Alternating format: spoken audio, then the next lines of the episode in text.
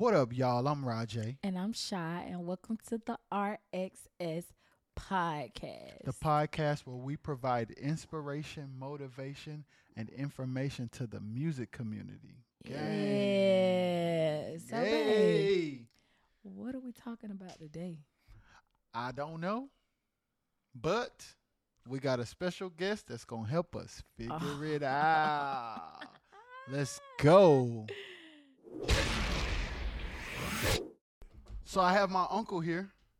Some of y'all know that he's actually my blood uncle. Some of y'all don't, cause all the homies call him Uncle Ty. What up, man? What up, man?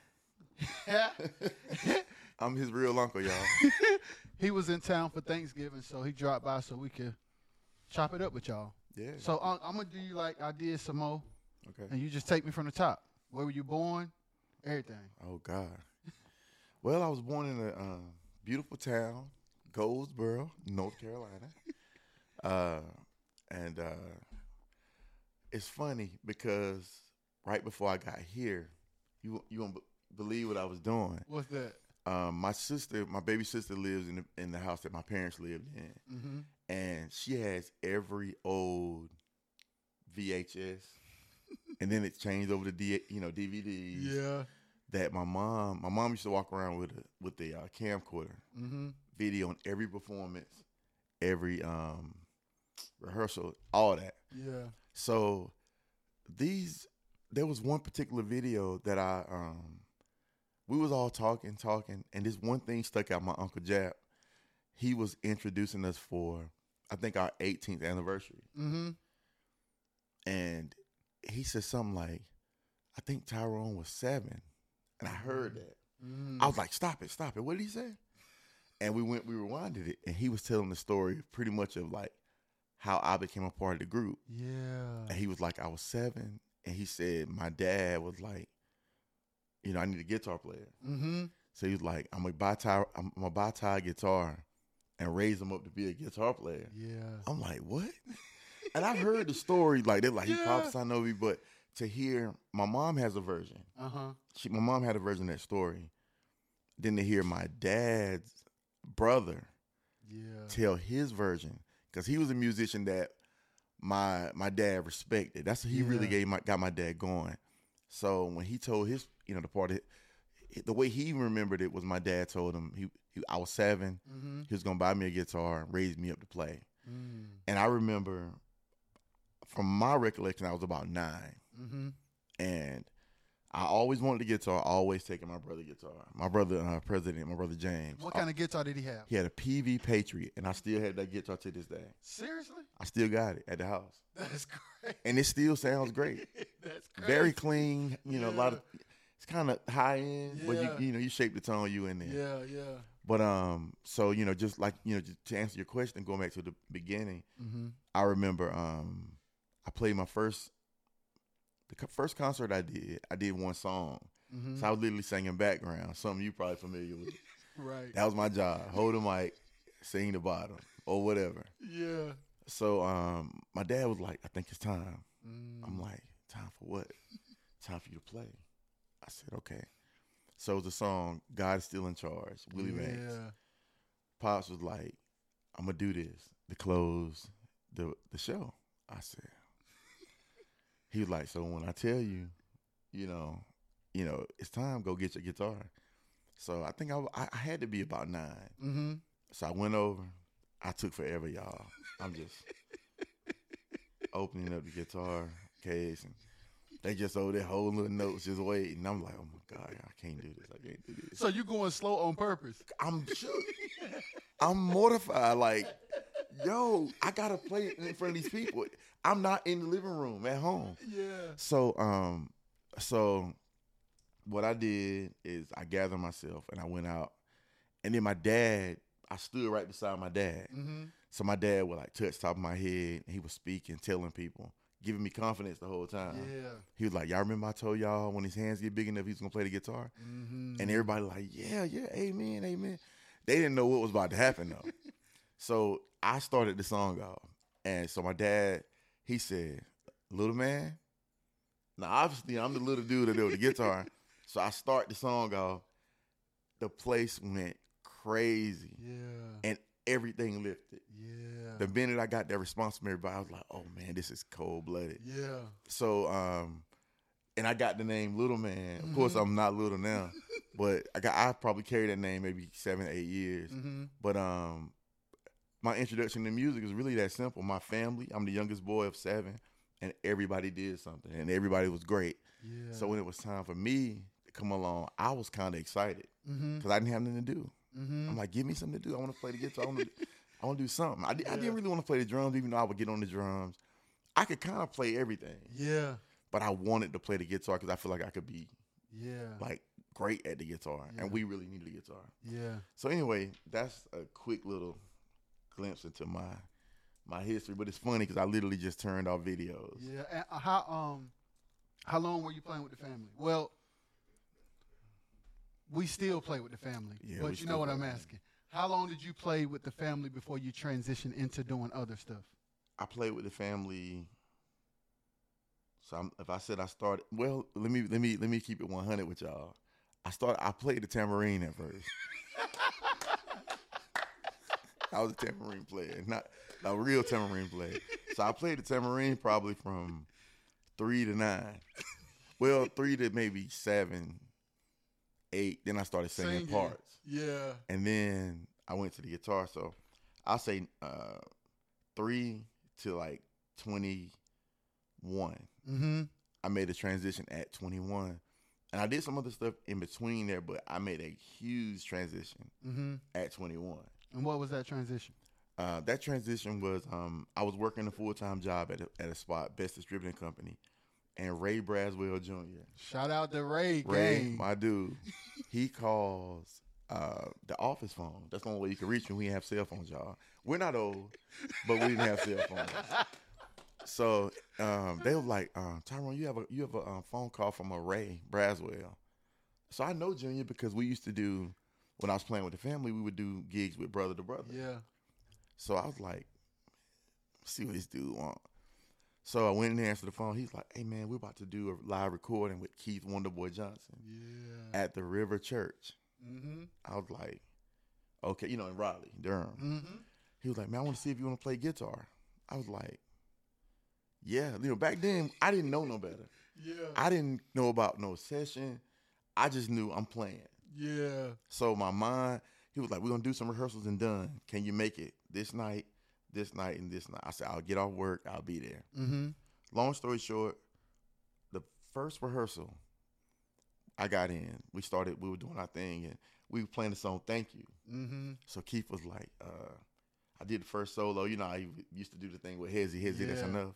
So I did the solo. He was like, wait a minute. Y'all run that back. Mm-hmm. Did another solo. Wait, y'all run that back. I'm like, he did like four or five times. He must can't believe you can play this good. He said, dude, I was waiting for you, one, to mess up, two, to play the same, Same solo. thing twice. Yeah. I never played the same thing twice. so we took a break. We rehearsed maybe about two hours. We took a break, and he was like, "Yo, come here." So I went out. He had a little. I don't know if it was a napkin or a piece of paper or something, but he had about 15 dates wrote on it. mm-hmm. He was like, "Yo, what I need you to do is look at these dates, and every one you can make, be here." Wow. Out of nowhere, and I'm just working. I'm not looking for opportunity. I'm not trying to be. Right, you just playing the guitar for the session because that's what Ray called Junior, that's what Junior, that's what that's what Ray called me to do. So, um, what I started doing at that point, um, I did the session in um, it was the collection video in Raleigh, Mm-hmm. and I took Keith up on it what he asked. So I started doing dates, but what I was doing, I was working all week. Mm. I worked Monday through Friday. Some Fridays I got off early. Some Mondays I had to come in late. Mm. But my job understood it. So I think I rocked with Keith Wonderboy Johnson a year working a full time job. Sheesh. I worked a full time job and I had a family. Yeah. I was young, but I had I Yeah. st- I, had a family, so I worked, got um, I, I got my coins up. I mean, you know, I I was, I did it as long as I could. yeah. It got to the it got to a point where I just couldn't do it anymore. I was like, Mm. my body was physically taking a hit And when I say taking a hit, I mean taking a hit like you're talking about Because now that's seven days a week. Seven days every week. So get off Friday. Let's say I leave Friday. We leaving that night at seven to do something on Mm-hmm. on Saturday. I get off work usually at five. I might get off like three. Mm-hmm. We going to Mississippi, Alabama, Georgia, whatever. So then Monday, there was some nights I remember being on the van, and they would let me sleep. Yeah. I'd pull up at five, go straight home, put my uniform on. I had to be clocked in by seven. Sheesh. So it was like, And oh you did that for a year? I did it for twelve months. Sheesh. until I just couldn't do it anymore. Mhm. And I got clarity that making that next move was the right move. Mm-hmm. And I just said, what the heck? I'm gonna give it a try. Yeah. And I went full time. Yeah. And um honestly the best decision I ever made in my life. Like yeah. doing what I was doing, Because that was basically like the start of your professional career as a guitarist. absolutely. Yeah. Yeah, the start of my like officially. Mm-hmm. you know, and we, we, you know, we low key were, we didn't see it or know it, but we were perceived as pro- professional but local. mm-hmm. So we were like one, you know, some of the best local talent. Yeah. So when it was time to transition over to that, it was easy. Mm-hmm. I, I understood rehearsing. I understood uh, being punctual. You know, being punctual. I, I mean, I understood all of that. mm-hmm. I understood what it was to be a pro because my dad taught us how to be a pro. Mm-hmm. But that's officially my first professional move I made. So, And how long were you with Keith?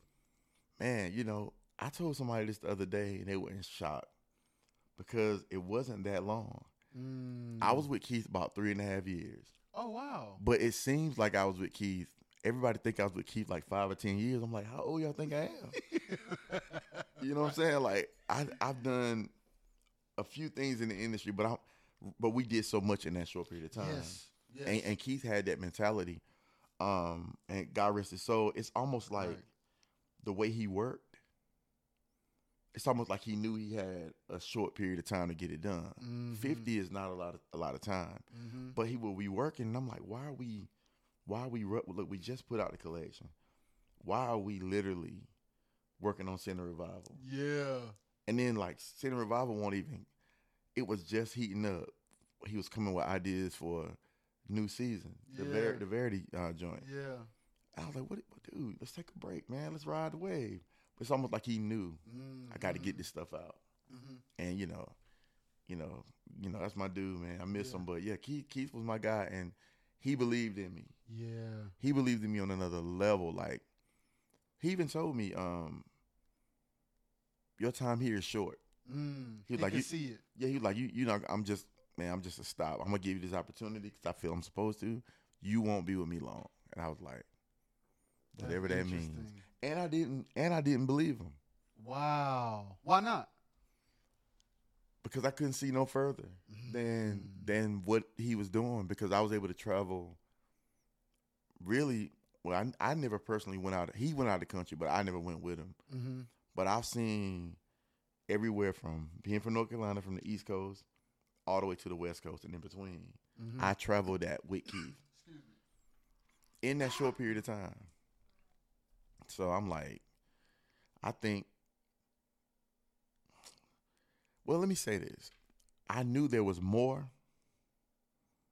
I didn't know what it looked like, what it felt like, right. and definitely didn't know how to get there. Right. And I thought me getting there may, may have been with him. Mm-hmm. Like we're gonna see heights that a quartet group has never seen. Mm-hmm. But he kept saying like, you're gonna go so much higher than me." I couldn't put two and two together at the time, Yeah. But you know, What's the What's the biggest lesson you learned with him? mm, the biggest lesson I learned with Keith. That's a great question. Well, one lesson is funny. I learned how to save money. Look, Let me tell y'all something. This dude was one of the tightest jokers I ever met in my life.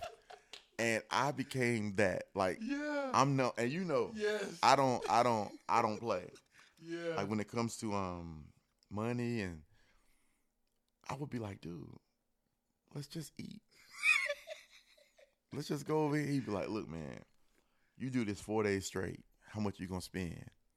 I'm like, Yeah. dang, bro, you you right. So I just learned how to save money. But, Yeah. but um, but more than that, I learned. I remember one time we were at a truck stop, Mm-hmm. and it was me, Keith, and Ray. Mm-hmm. We went inside, and they had some um business card holders. Mm-hmm. I, you know, if you know, you know. So uh, I said, um, we were all looking at them, and, they, and Ray bought some. You know, he had the studio, and Mhm. Keith had One Wonder Spirit Production. You know, Keith was a businessman. yeah. So I was like, so I got one. Mm. I took one. He was like, man, what you doing with that? I was like, doing the same thing y'all doing. Yeah. I'm I'm about, I'm about to do business. What you talking about? Yeah. So um that business, the business model that he showed me made made me who I am today because I never went in a situation lacking Mhm. information. Mm-hmm. Like what is this? What does it pay? Mm. How much time you are you asking me? Like I was on point from day one. Yeah. Like I never got caught out there because I asked the hard question. So yeah. I would say I'm serious about the money thing though, y'all. yeah. Like I learned to save money, but I also learned, you know, just be business. yeah. Cause that dude, think what you want about him. That dude was business. Yeah. One thousand. So Yeah. What. What was your transition like when you um left Keith? extremely hard. Take us through it. Okay. So when I left Keith, of course I have a family. Yeah. I'm the only one that's employed. what made you decide that it was time to stop with Keith? Because after after a few years and seeing what that world had to offer, Mm-hmm. I said, okay, there's more. Mm-hmm. and I got to get to more. But let me tell you how I tricked myself, and I, maybe God tricked me. so what I'm thinking is, I quit. I keep working on my craft, but I can work in the meantime. Mm-hmm. Because at the time I was playing with, I was filling in with Daryl McFadden every Mhm. time we're off. Mm-hmm. Doc McKenzie in the highlights Mm-hmm. every time we're off. Even on the same show, I'm pulling double, sometimes triple duty. All these groups loved me. Yeah. So I said, once I come off the road for a time, if they ask me to play for them all the time while I'm on the road, surely they're gonna want me to play while I'm off the road. Yeah. So things started getting tight and getting crazy, and I was like, man, hey Daryl, talking about uh, Daryl Henley, Uh-huh. But where y'all at this weekend? We're such and such and such. We, you know, oh that's far out, so I'm good. Or we're straight. Yeah. So I'm like, you know, you know, DMD, what y'all doing? Oh, we we got showcase. Yeah. He rolling with us now. And he was rolling right before I left, but it was still a thing where I can always sit in. Yeah. So no opportunity was available. Mm. So I'm like, oh God, I don't have no way of making money right now, and these kids in here looking at me Yeah. to make a way. So, long story short, I ended up.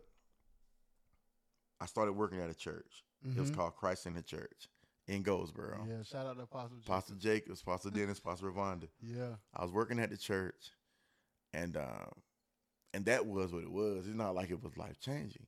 So when I tell y'all, I'll give you this time frame, and then I'll I'll come back and finish the story. Mm-hmm. I went through a three and a half year, same amount of time I was with Keith. I went through a three and a half year transition to really feel the break in my career. Mm. So during this time, I always kept faith and I always knew it was more, it was better, and music was, was what I was supposed to be doing. Mm-hmm. So, long story short, in that time, nothing's happening. Just playing at the church. I remember I went to a Bible study on a Wednesday morning because I would go on Wednesday mornings. and uh, Apostle Dennis was like, Your name is in rooms right now, and you you can't even fathom the things they're saying about you. Mm-hmm. I done been out the road a year and a half. I ain't nobody. I think everybody forgot about me. Yeah. So right after that, I got a phone call from Jonathan Dubose Jr. Mm-hmm. and Rick Watford. And they were like, hey, I think the session was offered to Johnny first. He couldn't do it. It was offered to Rick. They teamed up and was like, we can't do it. This dude need to do that. So the how did they learn about you though? That's good.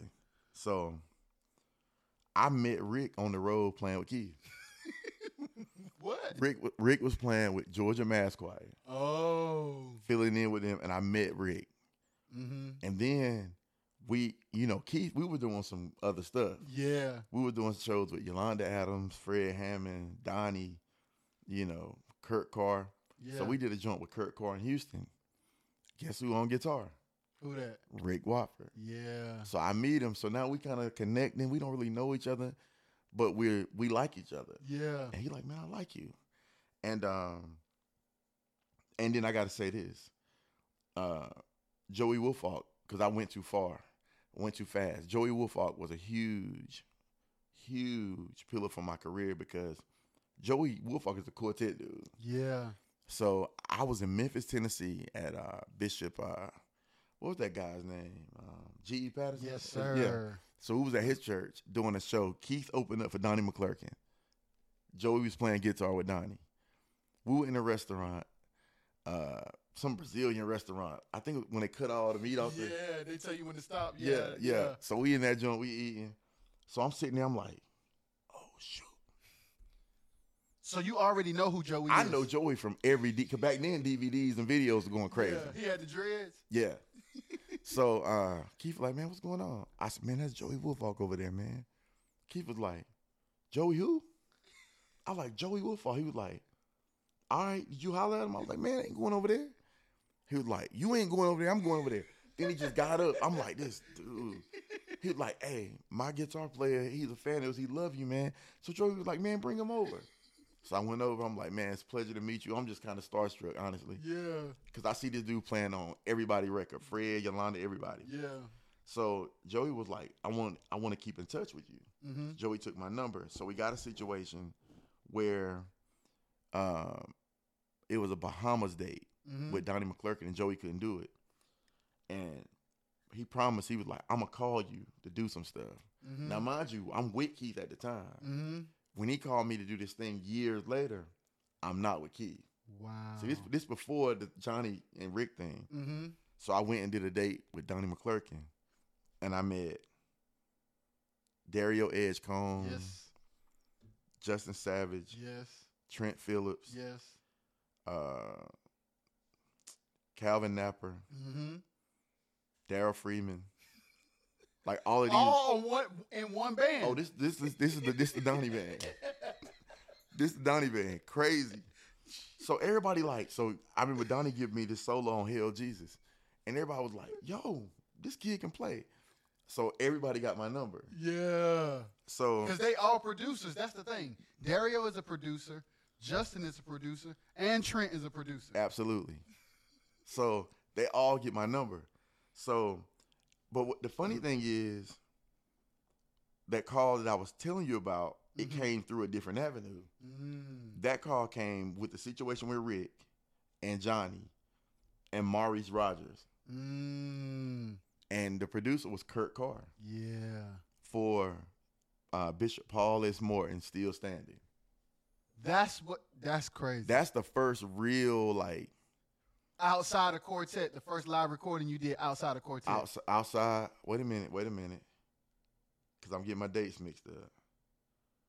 Bishop Morton. And somebody might have to Google this. I don't but- phone. Google it. But it's either Bishop Morton or Jonathan Nelson. My name is Victory. But both of those is But one came from me meeting Justin, and the other one came. So either way, it's like I'm trying to see which. I, I feel like Bishop Morton came first. mm-hmm. I feel like Bishop Morton came first, and I'm gonna tell you. Yeah, I think so too. I think I think think, so it was too, Bishop though. Morton and then Jonathan. But I'm I'm gonna look it up. I'm almost certain it was Bishop Morton because I was Yeah. so green and so shit. I kind of had an idea on the next record. Yeah. I kind of had an idea, but um, dude, why you looking at it? we Look, talking 2006. Still Mhm. standing was 2006. Mm-hmm. All right, hold on. Yeah, 2006. Because I think we cut it in 05 and came out Mhm. in 06. Um, This is crazy. Yeah. Um, Jonathan, my name is Victory was released in 2008. There you go. Well, I'm telling you, I run together for so many years. But I remember, um, I remember doing that record, Mhm. and uh, now that now that's another whole question. But that was one of the biggest lessons of my life. What's that? That record, Yeah. what did you learn? I learned that to call yourself a pro, you got to be a pro. Yeah. because these jokers, we did three days in Atlanta, Mm-hmm. and the last four days leading up to the record. I'm sorry. I'm sorry. There you go. Yeah, there we Oh, go. oh, oh. Hold on. Excuse us. We're get, getting it. Technical difficulties, y'all. Am I good? Yeah. Okay. So I learned. um Yeah, I sound better too. um, but uh, I I learned in I learned doing that record like yo. The first three days in Atlanta, the last four days in New Orleans. That's when Hurricane Katrina hit. hit. Yeah. So we did the first three days, and I'm just doing the best I can, honestly. And when you say days, I want to explain this because, like, some people come from the quartet world where they just like rehearse at seven o'clock till ten. When you say day, what you mean? Oh, when I say days, I'm talking about we might start at nine to ten a.m. uh huh. and we may finish at nine or ten p.m.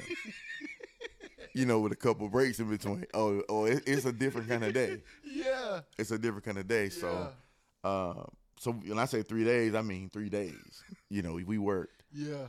So that Monday, I remember Kurt. They all flew out to do a couple of dates and come back Monday. Maurice pulled me at the beginning of rehearsal. He was like, "Hey man, you good?" I was like, "Yeah, man, I'm good, man." Now I worked my butt off that weekend because I recorded everything. Yeah. Little mini disc players for Yeah. those that remember. so he was like, "You good?" I'm like, "Man, I'm good. What's up?" Man, me and Kurt, we had a meeting this weekend, and you know we were kind of feeling you out the first few days, and you know if you don't really kind of tighten up and really find your niche and bring something to the record, we're gonna probably have to go another route. See, most people won't tell you these kind of stories. Yeah. But if you if, if you're a real one, you've been through this yes. and you dealt you dealt with it. You either Yeah. you either sank or swim. Yeah.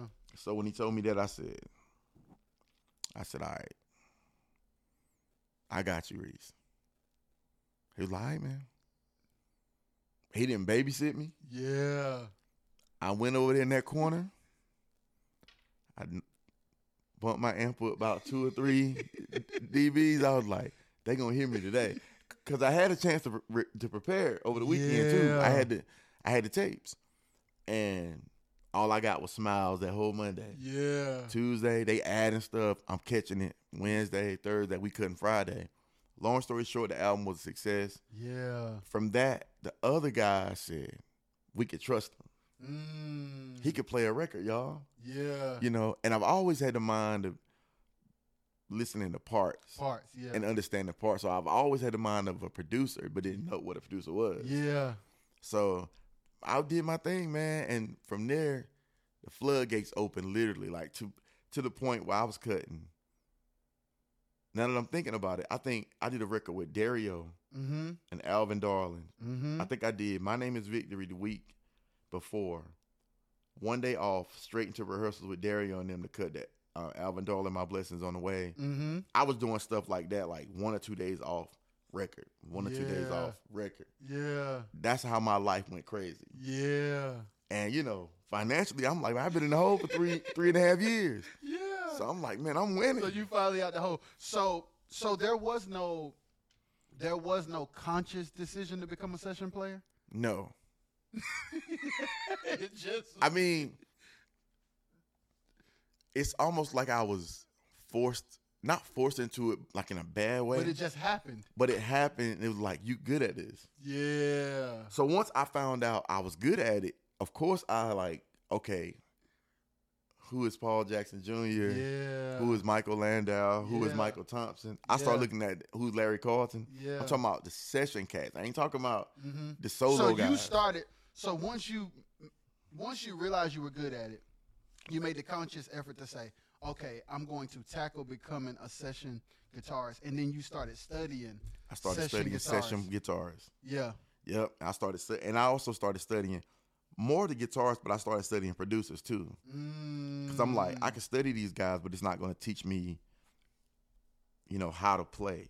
So I would say, why does Quincy think this way? And I would, I would hear situations where I'm like, wait a minute, that's Quincy Jones. Yeah. Wait a minute, that's Quincy Jones. Yeah. Wait, that's Quincy Jones, and I don't see any credits. Yeah. So you when- could tell by just hearing it Uh, who right. it was. Like, like cats, literally, like now that I work with, when I hear them, they send me a song, I'm like, I know where we going. Yeah. So, so this is a good moment to speak to guitar players Mm-hmm. that want to be session players, but they only think about their guitar, or they only they don't know that it's important to think about the production as a whole. Yeah, that's the only way you're gonna make it. Yeah. you gotta think you gotta see the whole picture because when any producer call you, it's about the big picture. It's never about you. Yeah. And that's what bothers me with a lot of today's players. Yeah. They play everything they know in one song. Yeah. And I'm like, that's never gonna get you higher. It's gonna get you praised in your local area. yeah. Man, he cold. He he killing. He doing this. He doing that. Ain't and no real producer. Ain't no real producer hitting you. I said, ain't no real producer hiring you. Y'all make sure y'all mark that.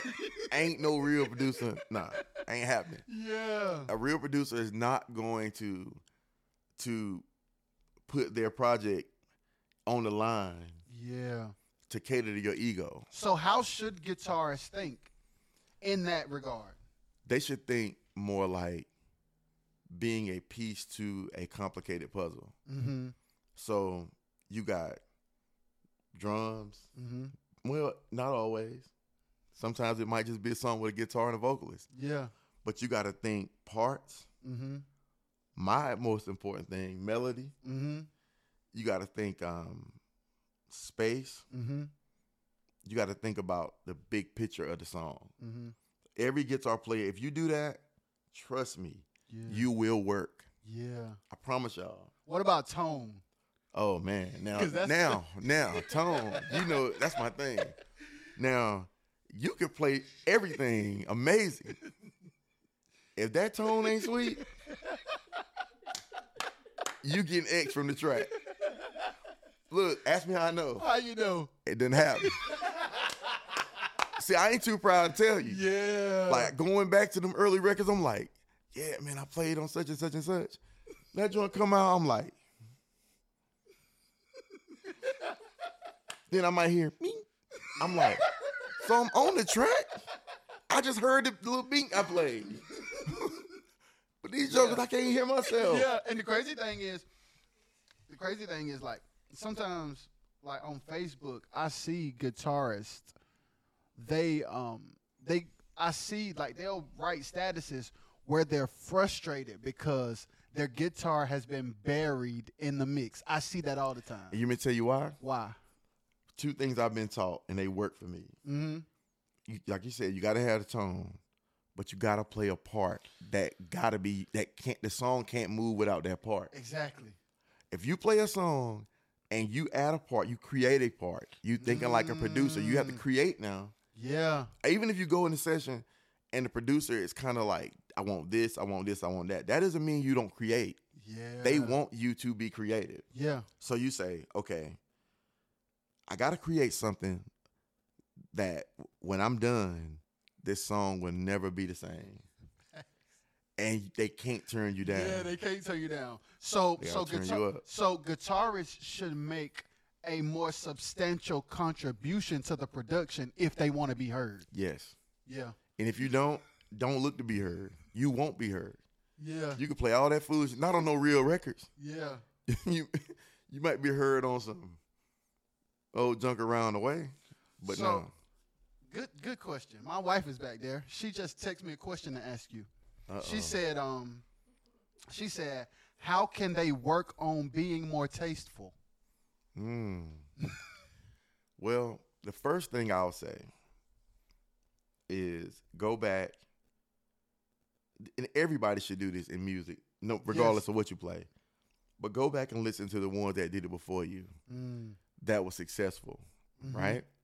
So I named how many names? Four Yeah. names. I named Paul Jackson, I believe, Michael Landau, Michael Thompson, uh, Larry Carlton. But you got Mhm. Robben Ford. Mm-hmm.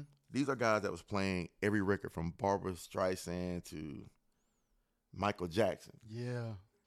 Now, why is Paul Jackson on all these records and why is he shining? Absolutely. That's the question. That's the question you should ask. and then you go listen to the records and find out the answer. Yeah. So you're gonna find a lot of stuff is gonna begin. It's gonna start out cliche-ish, mm-hmm. but you're gonna find your niche and say, "Oh, okay, I can say the same thing, but say it my way." Yeah. And then it's it's soulful, like it's, it's it answers the question, the taste. mm-hmm. But I say you got to go back and study what who was before you, Mm-hmm. if that makes sense. Mm-hmm. I'm big on that. I Yeah. still do it to this day to get inspired. You know how I do. Yep. When I got to get inspired, I'm like, man, let me go holler at the OGs. Yeah. And a lot of them I can call. Yeah. But I rather go back and do it the old school way and be like, let me put this record on from '84, Yeah. and I'm inspired. Yeah. So, I want to I want to take a, a transition real quick hmm because you've always been good with finances. hmm As a full time session player and musician, how do you maintain financially? Mm. Well, you have to number one be responsible. Mm. You have to be a good steward of your money. So, I ran into a lot of people over the years, big paydays, Jordans. Big paydays, Louis. Big, you know, big paydays, you know, whatever you name it. Yeah. They don't manage their money. They're not good stewards of their money. Those paydays will not continue to come. And I'm talking touring now. Mm-hmm. Or if I'm in, a, I'm I'm doing a, a a stint where I'm doing a bunch of sessions, then I do a three month tour. That's cool. They move like a lot. I'm saying people that I've actually seen. They move like that's twelve months a year. That's like every Mm. month, every week. So the thing I've learned with with with, with financing is you treat it like you don't have any money, right? At at your at your highest at your highest times, Mm-hmm. you treat it like you did at your lowest times. I'm not saying don't treat yourself. Mm-hmm. Trust me, I'm not saying that because I'm not saying that. but you treat yourself. I'm gonna treat myself. It's funny because you heard what I was talking about yesterday. I'm gonna treat myself next summer Yeah. with something nice. Yeah. and, and, and I'm I'm excited. But um, you got to treat yourself, but you got to act like act as if you're not doing this tomorrow. So what? And when I say that, I don't mean just let the money sit, but I mean put the money somewhere, Mm-hmm. like invest. Um, Mm-hmm. one thing I'm big on in this at this point in my life is like real estate. Mm-hmm. So I don't care if it's a piece of land, like uh I don't care if it's an acre of land in a trailer park. I don't care if it's a if it's an old house Yeah. up the street from where you live. If it's a deal and you got the money, look into it. I ain't saying just go buy it now. Like do your research, do your study, but put your money somewhere where you can get a return on your Yeah. investment. Jordans ain't going. That's a that's a Mm-mm. liability off the and, off the and, rip. and, and let me tell you this even with that i would say because i know somebody that's done this they bought jordans and made it they they almost worked jordans they didn't wear them but they did it almost like you flipping houses they bought the Jordans and then they sold would buy the jordans and just sell them up i'm just saying like it's way i'm sorry yeah, man. it's it's way it's ways to it's more than one way to skin a cat Yeah. so if you in the if you in the shoe like that, you can't be wearing them. You wearing them all out and got gum all on the bottom of them. But you buy the joints. I've seen people resell them Yeah. at a at a much higher much higher rate. To me, Yeah. hustle. So so what? Another thing that I'm hearing is, it's not. It's okay to have multiple streams of income. It's the only way. Mm, If you ask me, yeah. if you ask me, when I when I um and I can't remember who told me this. Um, I may have been the guy a guy Billy Carson or somebody I listened to. Mm-hmm. They were saying um, years ago they were in the real estate real heavy. Mm-hmm. and it folded. Mm. and they put all their eggs in that basket. Like real estate. But he was talented enough to write books. He even did music. Yeah. But when when he wouldn't put into the music, he wouldn't put into any any other thing. And when that folded, he lost it. Mm-hmm. He lost it. So when he was so adamant about not putting all his eggs in one basket, something in me clicked. Mm. And I'm, and when I say that, I mean multiple in, multiple streams of income. Now let me let me tell you, streams of income within. If you're a musician, let's say you're doing a church, you're doing sessions, you're doing touring, you're writing Mhm. songs, you're doing all of that. To me, that's dope. And but but also to me, I see that as one basket when most people don't Mm. because I'm like, you know, God forbid if I hurt my hand today, That's all of that stops. all of that that's one basket to me. Yeah. But if I'm like, oh, I got this over here, or I got this property making money for me, guess Mm. what? I'm still gonna live, and, and now I'm recovered, and I'm back at it. Yeah. So when I say one basket, I mean uh, multiple streams. I kind of say if you're doing music, there's Anything concerning music is one basket. It- to me. Yeah. I don't know. I you know, if people other people might see it different, but to me, that's a, that's one basket because, like I said, if something went wrong and you couldn't create a beat Yeah. for two weeks or two months, that basket is Mm. is, you know. Mhm.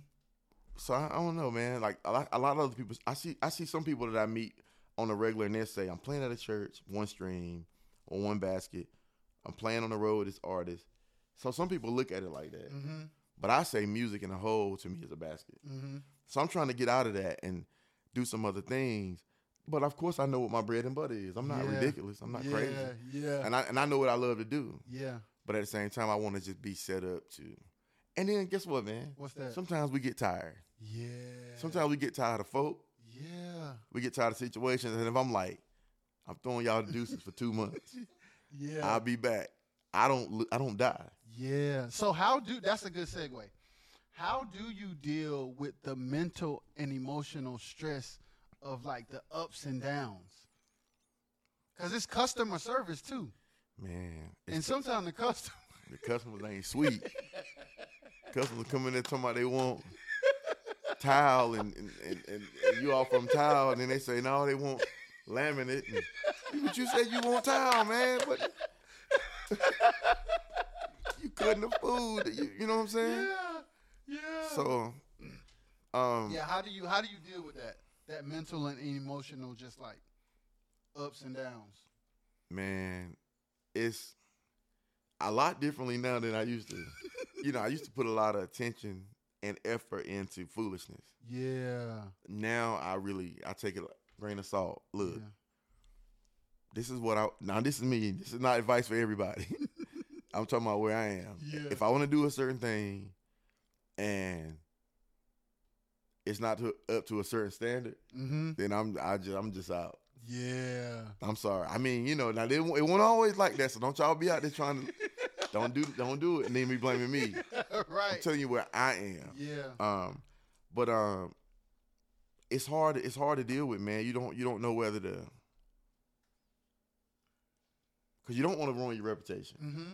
And when I say that, I'm talking about snapping, being out of character. Mhm. You don't want to do all that. So, um, I got a motto. I mean, it's, it's so simple. Everybody says it, but I I live by this now, in my in every aspect of my life.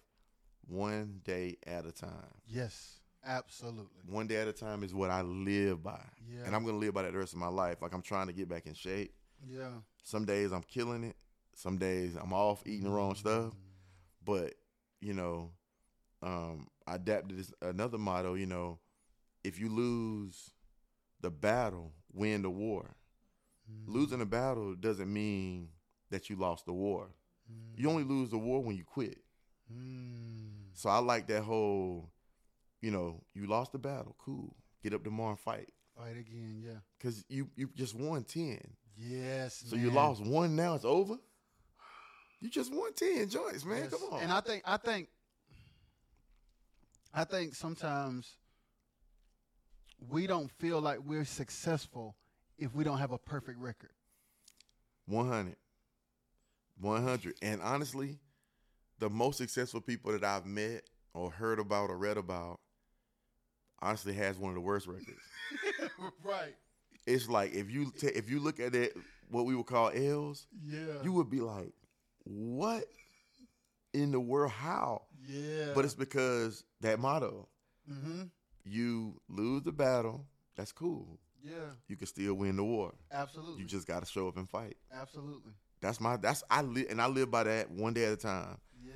What if I mess up today? Um, we were talking to you know the point of how do you how do I deal with this stuff? Mm-hmm. One day at a time. Yeah. Okay, y'all y'all got me yesterday. You won't get me tomorrow. Yeah. You frustrated me today. yeah. You won't frustrate me tomorrow. Yeah. You know that didn't work out today. It's gonna work out tomorrow. Mm-hmm. And I just do that every single day, every Mhm. single day. And I find things in my life working out better. Yeah. My life is getting smoother regardless of what happens, Yeah. one day at a time. That's right. And I say it, I say it to myself every day. Yeah. You got to say this thing, man. You got to speak to, you got to speak to the universe. That's one thing I'm learning. Yeah. I've been saying stuff intentionally now. Yeah. I ain't talking about just to be talking, Yeah. intentionally. Yeah. And everything I've been saying has been coming to pass. yeah. I got witnesses in the room. yeah. got witnesses in the yeah. room. Like if I say it, I say it with it with, with conviction and intention. Yeah, man. I, I get I get I get what I asked for. Yeah. So maybe that maybe that's that's another thing. Like maybe sometimes we get stuck in those ruts because like we're not really taking charge of what we can control and we're not speaking what we believe we should have. I'm gonna tell you, and uh, one of the biggest problems, Mm-hmm. you blame everything on God. Mm. I learned this recently. Mm. God was like, "Why are you blaming me for something that I have no control over?" Yeah. What do you mean you don't have no control? You're God. Okay. I'm not, I'll give you a piece of land. I'm not coming to cut the grass. Yeah, man. And I- we blaming God for the grass being high. Yeah. And he said, I, but I gave you the land and I gave you a lawnmower. you got to go cut the grass. So it's, it's like sometimes we like, God, why not now? Or why not me? And he's saying, you're supposed to do this thing that you asked me about two years ago. Mm. You just decided not to get up, whether that's fear, whether that's doubt, hmm whether it's you just don't believe in yourself. But we gotta stop blaming God Yeah, for stuff that He's already given us Yeah. the victory over. Yes, sir. We already win. Yes, sir. Why are we blaming it for something for a battle we already? Yeah. This thing is over if we just step out, walk in this thing, and do it. So how in the world did you get to the place where you like, okay, God, I'm gonna take accountability for my own actions and not put it on you? What was that? What if you if you can talk about it? What was the situation that made you like be like, you know what? I gotta flip how I'm thinking about it. man it, it wasn't it wasn't just one situation it Mm. was it was me just i took it probably about a week and just Mhm. kind of meditated and i asked myself why wasn't i doing certain things at a certain point Mm. and it flat out just it was plain as day it's you Mm. i try to blame everybody Yeah. you try to blame wife kids situations Yeah. uh the people you're working with whoever Yeah. might be the md you want to blame everybody Yeah. it just kind of hit me like it's almost like God was like I'm I'm you know I have a perfect record. Mm. I'm I'm the, I'm that guy. You all make me look small, Mm. like I'm not capable, like I'm a liar, Mm. like I like I like I'm not fair Mm. because y'all lazy, Mm. because y'all scared, because y'all doubting. So you know you know the old scripture. You know he God didn't give the spirit of fear, Mhm. but a love, power, and sound mind. It's like, why are we walking in fear daily, but blaming God as if He's doing something wrong? Yeah. It's not. Listen, man. You can accomplish anything you want to accomplish. Anything you speak, if you want it, it can be yours. God is not going to block it. I hear people say this a lot of times too. You know, they'll say, "Well, you know, thank God he blocked a certain situation or Mhm. man, when I look back at my life at the times I said that, my life, I don't care. I mean, I care about y'all, but you I'm can't just, talk I can't speak for y'all. Yeah, My life, it was something I did. that's the truth. It and was it, and never. it, but it seems it seems more um it sounds better. yes it's like that it feels better to say god didn't want me to have it Yeah. versus i was scared and i didn't go get it Yes, that's what it be. But God, it wasn't my time. God, was, I wasn't ready for it. God, was, well, obviously you weren't ready for it, or you would have did it. right So- but that's not on god That's not on God. So stop. Yeah. Don't say God no more. That's all I'm saying. Stop talking about God like God did not do that thing. yeah You did that. yeah Be responsible. yeah And when I uh, when I feel, you know, a lot of times we we we walk around and we play the God card, and I'm and I ain't trying to get deep into this, no you good. Go ahead. but it's like we'll it's like we use God as if he like a like nothing. yeah. Well, man, I'm a wild out today, and I'm gonna affect my whole family. I'm gonna ask for forgiveness tomorrow, yeah and then everybody supposed, is supposed like to he just me. like a genie or something like he a genie, like he a toy. yeah everybody got to stop playing. If you going, if you going, if you gonna talk about God, put him in the right equation, and then accept responsibility for what you do or don't do. yeah man That's all I'm saying. I'm tired of hearing all these people preaching and yeah talking about God this and God didn't do it and God. No, you lazy. you sorry. You didn't. You afraid. Guess why I know? I've been there. Guess how I know? I've been there. I've done me that. too so man I just want everybody to be more accountable. That's what that's I'm saying. That's the word Accountability. that's the word Accountability. If you make a mistake, fix it like a man or like a woman. yeah If you were scared to do something, just just say I was scared. i was scared Or don't say it at all. That's my biggest thing. If you know you ain't sweet, throw up the deuces and just shut up. right I had a little thing I posted the other day. Just shut up. I'm tired of y'all. Y'all keep y'all keep talking about, man, you know, God God got something in store for me. Of course, I'm saying this and not trying to be arrogant. Of course, God got something in store for me. He already promised me everything I can ever imagine. So guess who got to be the king and go out and get it? Yeah, man. I gotta be the one to go do it. I gotta, I'm, scared. I gotta have the faith. I gotta do my thing. I gotta make it do what it do. Yeah. Cannot continue to blame God for my mishaps. Yeah, man. It's it is weak. And that's that's in music and that's in life. Period. Just like taking accountability, because we all have hopes, dreams, and desires. We all have aspirations, hmm and like you said, when it's hard to achieve, when it's scary to achieve, we go we go to mentioning God blocking it or it not being our time instead of just putting in the work to overcome whatever the fear is or whatever the anxiety is. It's our responsibility to put in the work Yes. to become 100%. better people to to get the things that we desire. Everybody that you would read about or, or, or meet in life that's successful, they've never blamed God for anything that they did not do. I'm telling you, and I know some very wealthy people in my life. I'm talking about multi, multi millionaires. I know sir. they have. I've never. One guy I've been rocking with since 20, uh, 2012 when I moved to Nashville. I met him. He turned me on. Phenomenal cat. My guy Joe. I've never heard him. I've seen him have mishaps in businesses. Mm-hmm. You know, and this ain't no secret. This is this is stuff everybody knows. I've seen things not work out. But I also just saw him open up another whole business Yeah. in Memphis. I just saw them team with the Memphis Grizzlies. Like I just seen things happen, and I've never heard him complain one time saying something he didn't do was because of God. Wow. Not one time. Yeah. And there's other people Yeah, man. that I know they never. It's it's always I. Yeah. I man, I didn't do this. I should have did that. I I had a gut feeling. Yeah. Y'all better start listening to them guts.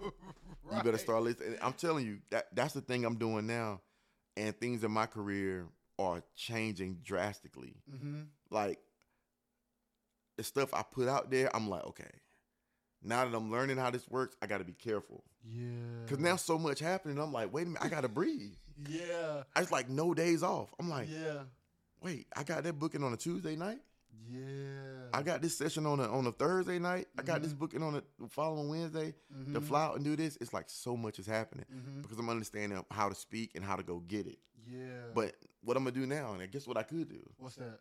I could get overwhelmed or I could be fearful and start turning this stuff away. And then another six months from now say, Lord, why is my life so dry? Jeez. Why ain't nothing happening? Do you remember when I just flooded you, turned it all down. and you just turned it down and was like, man, I, I, you know, or I'll be ready. Give me a minute. I'll be back. Look, you literally just spoke out what you want. I gave you the exact thing, Yeah. and now you, and then you, and then you want me. You, you tell me you don't want it by not taking it. Yeah. Then you ask me six months later why ain't nothing happening. Yeah. Yeah. Ain't that crazy? It is, but it's true because I, I could. I'm just thinking about myself, just like saying no to stuff because of anxiety and fear, and then when there's no work, you like looking at God like, why Right. there's no work. And let me Well, tell you there, something. there was work, but she. right. So now, because what happens is, after you like, especially in music, the the music community is small. So after you say no to enough people, Hey. they gonna tell everybody else you saying no, no. Ain't no need to even hit him up. ain't no need work. Don't need holler at him. Been, there, done that. I just thank God for it. that thing going around full circle. But I just I've been there, done that. yes, man. Hey, man, he, he Don't even call him. He gonna say no. He, he too busy, man. What you busy doing? What? I don't know. I just know he say no every time I call. You know, and and then and then and even, even strategically with that, it's like that don't mean you say yes to everything. Facts. But at the same time, I mean, everything ain't a no. All ten joints. All ten joints was no, absolutely not. Yeah. Man, stop, stop Yeah, cap, yeah, Like, yeah. So, how do you know when to say no and when to say yes? But one thing I just said, the gut. Yeah. You gotta listen to that thing. that thing, look, I'm gonna say this real quick, and I'm, I'm gonna get back to that. Most of the most most situational opportunities that you have the most fear about are the easiest things you'll ever walk into. I just told one of my friends that. It's the easiest joints, and guess how I know? Cause I no, no, no, yeah. I'm more scared of this one than I was the other ones.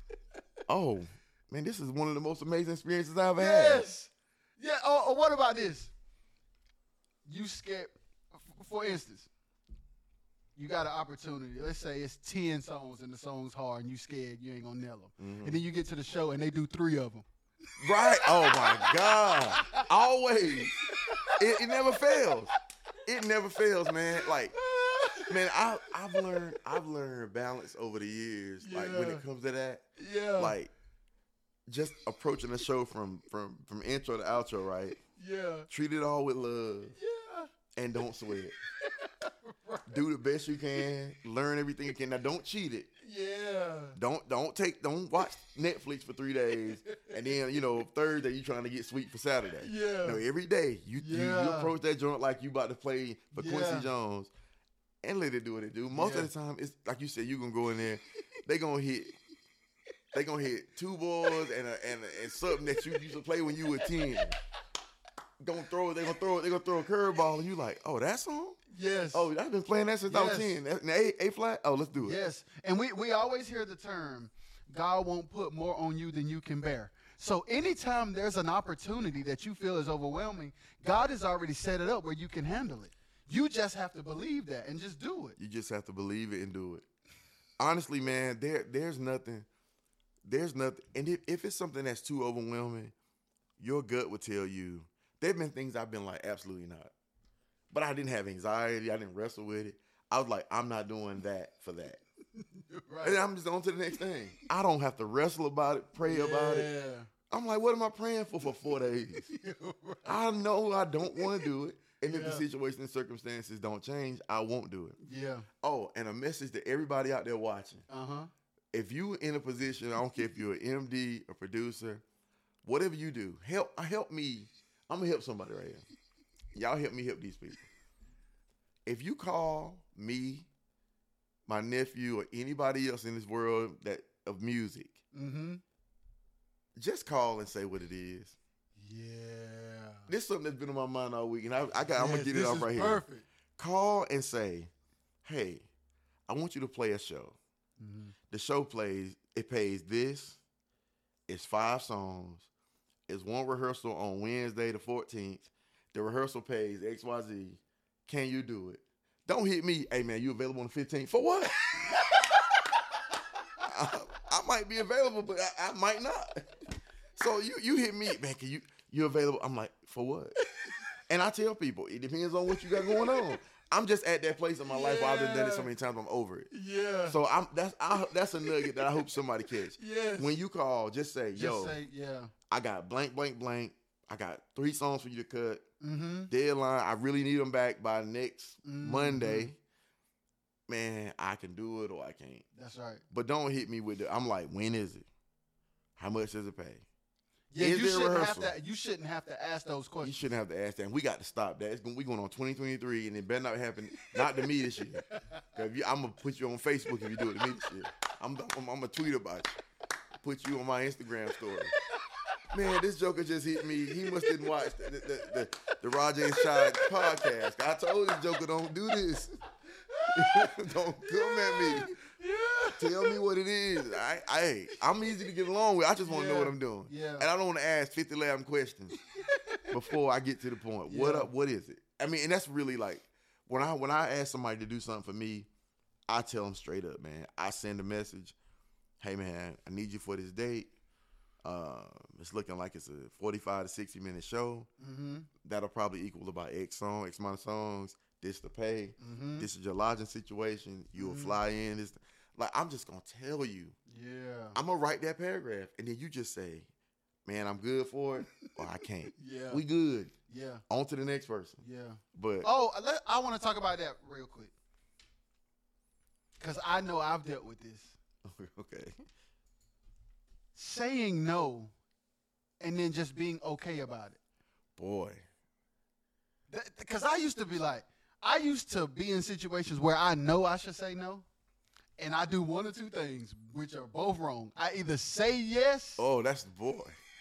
and no, I should have said no, or I say no, but then feel bad about it. Didn't feel bad about it. Look, uh, we we when we were doing um we were doing when on YouTube we do this thing called Motivation Monday, Uh huh. and Shar did this video one time. It was called uh the power of saying no. Uh huh. And that video, it shook me up. You know what I'm saying? Because I got the video and I had I was watching, I was gonna edit it or whatever, Uh huh. and it was going back to like uh, I think she was speaking about like Rosa Parks or somebody. Mhm. You know, you know, get up, get up, get out your chair, get out of this chair, or whatever. You supposed to be the back of the bus. No, Mm. and then and when she said, it, then I guarantee when she said it, no, it was just Mhm. I ain't ready. I ain't about to jump up and slap you. I'm not scared. I'm not changing my mind. It's a no. Yeah. it's a no, and that one no sparked civil rights, all that stuff. We know what happened after that, Mm-hmm. but it's it's honestly like a power. It's a it's a it's a man. It's almost like a superpower, Yes. and being able to say no and not sweat it. yes, man. It's like no is a man. I I just had to say I had to say no to some stuff that was coming this week mm-hmm. because of my plans I made Mm-hmm. with my family, and I used to do stuff like that. Like I have a vacation planned. yeah. everybody looking forward to it. I'd be like, well, y'all, we ain't gonna be able to go, or we gonna be able to go for two days. And they'd be like, well, what, what happened? Well, I got a call to do such and such. And I was almost scared to say no. Yes, You know, even though I knew that. me. Now, don't get me wrong. There's sometimes a situation that come, your family will say, hey, you, do should that. do That's that. gonna change our life. Yes. But some of the stuff be the smallest little stuff, man. You mad, family disappointed in you. Yeah. Man, I'd just be like, hey, man, I'm sorry, man. Vacation starts on the 20th. That's right. And the crazy thing about it is, in situations like that, when a person really wants you to do something, nine times out of ten they'll wait. dude. I'm in that. I'm in that boat right now. Like we when we were out on tour, I got hit up to do so much, Yeah. and I was just like, man, you know, I could, I could do this, I could do that, bro. Hold on, I know you. I know you about to wrap this too. Just look, we're gonna put it in the bag, and it's gonna be ready for you when you're done. yeah. Those are the kind of people I want to work with anyway, because they Mhm. they understand what's what. They respect you. Mm-hmm. Man, the rest, man, I don't. I'm just not. Yeah. Jokers that selfish. Yeah. I really don't want no parts of you anyway. Yeah. And if you mad at me because I can't do something, I'm good. Yeah. Look, you That's can't. You real. you ain't gonna please everybody, That's real. and it ain't meant for you to work with everybody. Because if that was the case, I mean, come on, man. yeah. That's real. Mm. No, there's power in saying no. Mm-hmm. Power, man. Like, and it's a, it's a.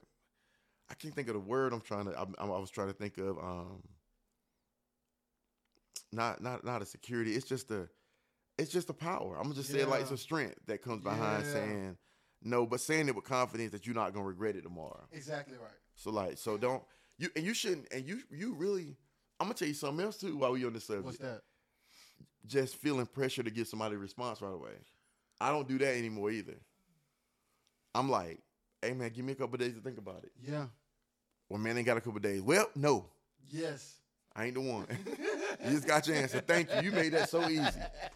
You made that so easy because I really was considering it, but you just showed me that I shouldn't even be considering it. So thank you. I move on. Yeah. Give me if Yeah. if I need a day or two. Mm-hmm. We we used to have a rule, uh, a 48 hour rule. Mm-hmm. When it's something big, Mm-hmm. you know, that that 24 hours going, the hype is gonna be dead. Then that second 24 hours, you really gonna put everything into perspective. The money, the time, uh, what you're gonna lose doing it, you know, during that time. This is good for me, Yeah. or it's bad for me. Cause that quick, thing, I'm thinking about stuff like that. Quick yes will send you down. It's never, even if it's something you're supposed to do, it's just not gonna feel right. Yeah. Cause like, let me think about it. You're calling me for something. Give me, a, give me a chance to process it. Mm-hmm. Like, and you should want me to process it. You should want me all in on your project. Mm-hmm. If I say, Jamal, I I really need you to do this. Mm-hmm. I really need you to, you know, I want to know. And if you like, man, yeah, and then you really ain't all in, I'm kind of like, yo, what's going on? Yes, because you're going to be expecting me to give 100% because I said yes. Because you said yes. But I feel funny, so I can only give you 60. and and it's not because you're trying to be a jerk. it's beca- because you gave me a premature answer. Right. But another day, you might say, this could be dope, and it could be a good opportunity for me. Mhm. I'm all in. Or I can do this, but I can't do that. Now that's clutch. because you're right. Sometimes they say, This is what I want you to do. And you can say, Well, for that, this is what I'm willing to do. Yes.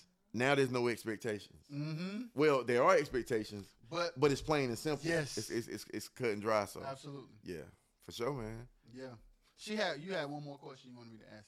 She wanted me to ask you about um being a producer as a guitarist. hmm Like, number one, is there a such thing as that? Absolutely.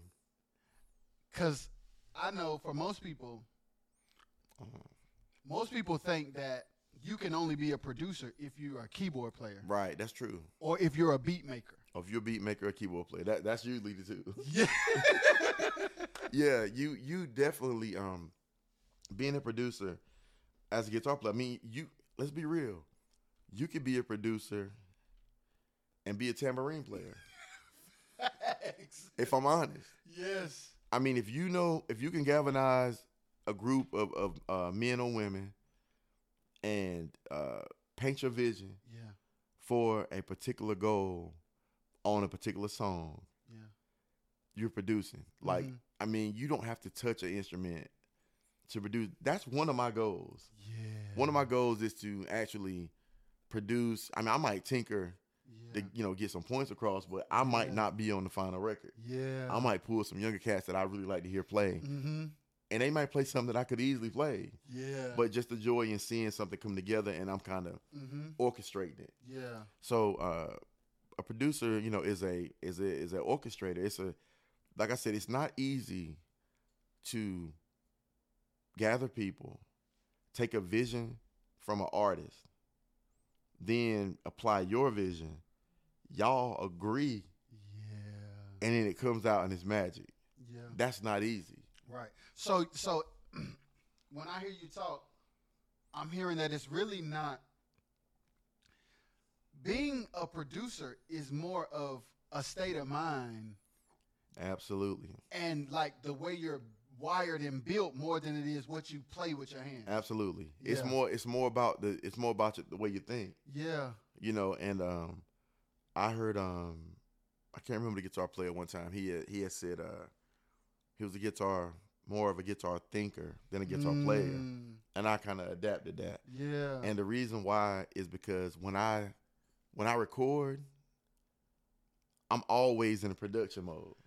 I'm always thinking about what else go- may be added. yeah. Cause I'm like, okay, I don't hear organ. That's why, as a guitar player, I always, if I could, I would like vocals, cause I don't want to. I know I could be the main part, Mm-hmm. playing the you know the chords, playing. You know, I could play melody. I could be icing all over the record, Mm-hmm. but I can't be icing. You know, if I don't understand the foundation of the cake. Right. If So- that, then you there's already icing on there. You about to put and some I'm gonna put some old chocolate over. oh, You know, I'm gonna put some some pineapples on the German chocolate cake. That's like, man, this, this is whack. What, what what are you doing? So yeah, so it's it's Yeah. very it's very it's very important to just understand and, and to answer the question. Yeah, you know, as a as a guitar player, um, I became a producer honestly before I even knew it. Yeah. I just I was doing what I thought was natural Mm-hmm. but uh you know the you know the bigger people I got around was like, man, you producing. Yeah. And I'm like, well, you know, elaborate. what you talking about? Nah, the way the way you're thinking and the way that you're you're building, like you're almost like doing my job. But I love it, and I'll pay you anything. You make my job easy. I don't have to babysit you. So yeah, being, being but but you know, you can be a tambourine player. Yeah. You can play nothing. Yeah. And as long as you can galvanize troops and get this outcome to be what you and the said artist wanted to be, Yeah. you producing. So check this out. What if we take that idea out of music, just at the crib, Okay. with your Mm. family, with your children? Yeah. It sounds to me like it's the same role as a husband and a father. It is. Cause, cause you cause you're supposed to you're supposed to set the stage. You're supposed to have the vision Yeah. for your family. You know, and that's not a bad thing for, you know, some modern women today. it, and I you know, no shade. Yeah. But if there if there's not a vision, if somebody doesn't have a vision for the family, for the home, I mean y'all really just running in circles. Y'all kind of the little hamster wheel Yeah. just running around going nowhere fast. But if you got somebody that under that that has the vision, Mm-hmm. then they're able to give, pe- okay, son, daughter, wife, Mm-hmm. you know, um, coworker, Mm-hmm. you know, everything about your life, you know, decisions. Okay, Yeah, we got this decision with this car. Well, what are we gonna do about it? Well, okay, give me the give me the give me the song. For lack of a better word, let me see what I got. Yeah. okay, this, this this situation needs this, this situation needs that. You know what? We're not we're not gonna buy this time. We're gonna lease. Why are you gonna lease? Well, because I got a plan. We're not gonna go over miles. This, this, this, and that. It could be a business purchase. Like you could just start going off. Mhm. Same way you would build a song. Like you might you might hear a song and and it's just kind of regular, and all of a sudden it's a reggae beat, Yeah. or all of a sudden it's a salsa joint. It's like, yo, how did it get there?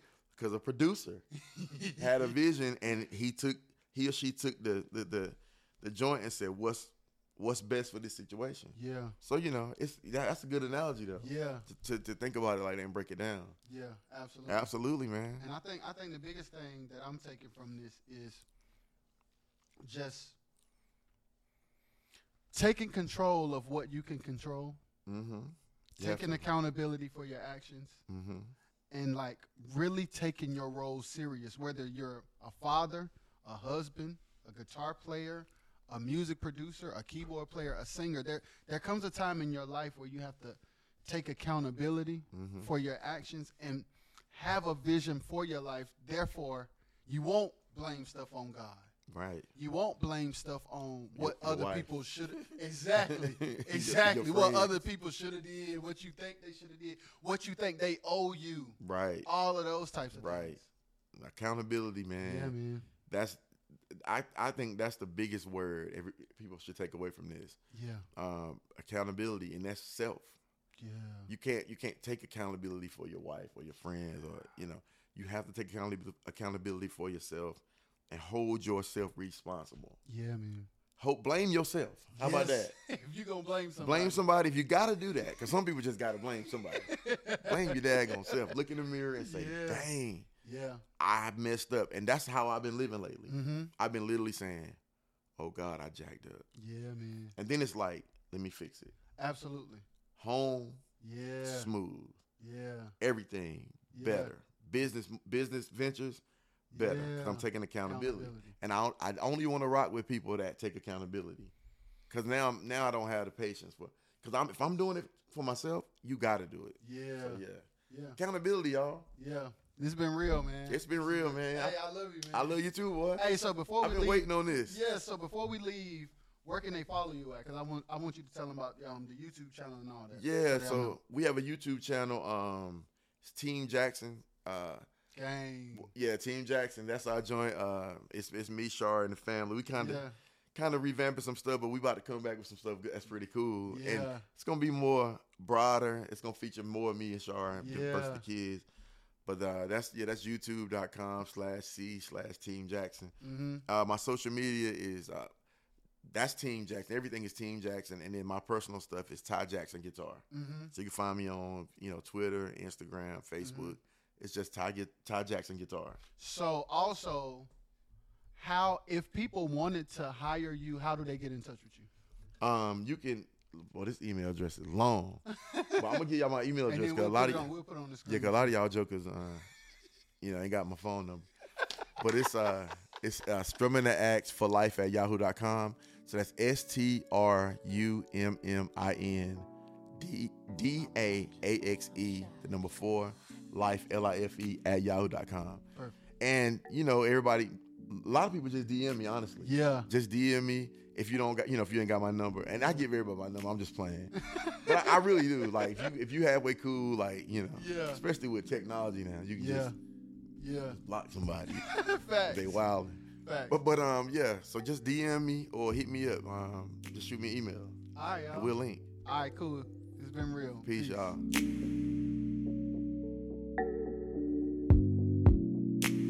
I'm Rajay. chá.